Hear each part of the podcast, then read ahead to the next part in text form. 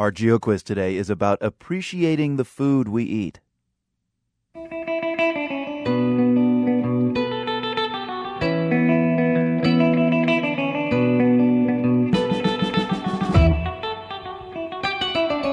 There's a food movement called mindful eating that's picking up speed here in the U.S. The Vietnamese Buddhist monk Thich Nhat Hanh is a leading proponent.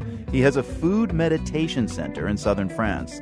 Plum Village, as it's called, attracts visitors who want to learn how to eat more mindfully. Before we ate, they had a really beautiful grace.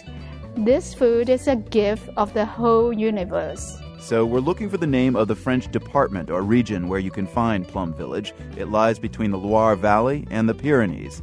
So meditate on the quiz. In due time, the answer will appear.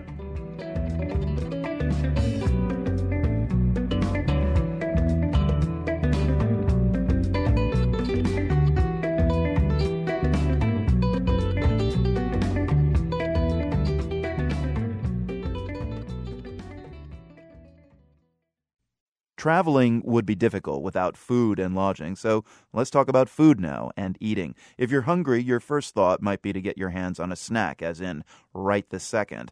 But I want to introduce you to a different approach called mindful eating. Lilian Cheung is going to tell us about it. She's with the Harvard School of Public Health. So, Lilian Cheung, one of your early encounters with this way of eating was in France, yes. right? In a community called Plum Village, which is started by Zen Master Thich Nhat Hanh. And as part of the practice, I learned that eating mindfully is actually a meditative practice. The monks and nuns there taught us that if we offer our true presence in every meal, we are practicing mindfulness. As we serve our food, we should be thinking about how many elements from the universe and nature that took for the food to be on our plate from the sunshine to the earth and rain and love. Sounds like a beautiful place to eat slowly. Yes. when you have a whole community eating together like this, it's so wonderful. Those are some pretty deep concepts, Lily. And let me be blunt. Do they satisfy cravings? it's a start and you learn from it because you honor food so much you would not be eating quickly. You think about how much you're eating, you slow down, you chew well, and looking into the plate deeply, and it's a, another exercise they taught us. We'll see that currently or in the future, we'll have 7 billion people around the world, and we need to eat in such a way that everyone will have enough food. So eating a plant-based diet will be good for not only our health, but the health of our world. You know, if you watch the many food and restaurant shows on TV in this country, it's easy to think the U.S. is all about big plates of greasy and quickly consumable food. Can this concept catch on with the fast moving crowd here in the U.S.?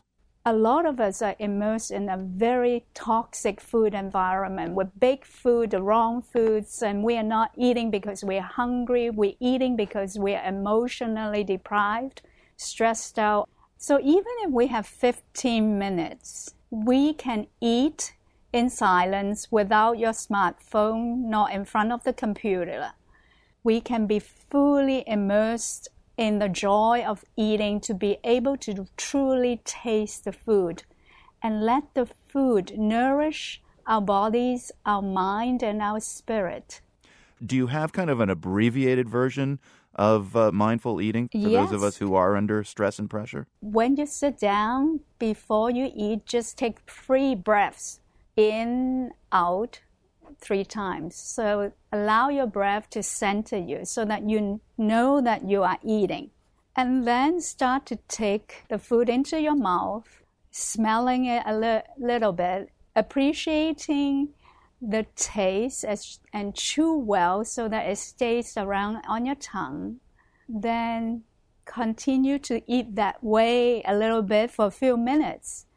In the beginning, it may seem odd, but if you have an opportunity, even just once a week with the family, to eat together and to appreciate the food this way and eat in silence together for even five minutes, you will truly notice the difference. Very cool. It's really cool. That's right. Dr. Lilian Cheung is the author of Savor Mindful Eating, Mindful Life. Good to speak with you. Oh, my pleasure, really.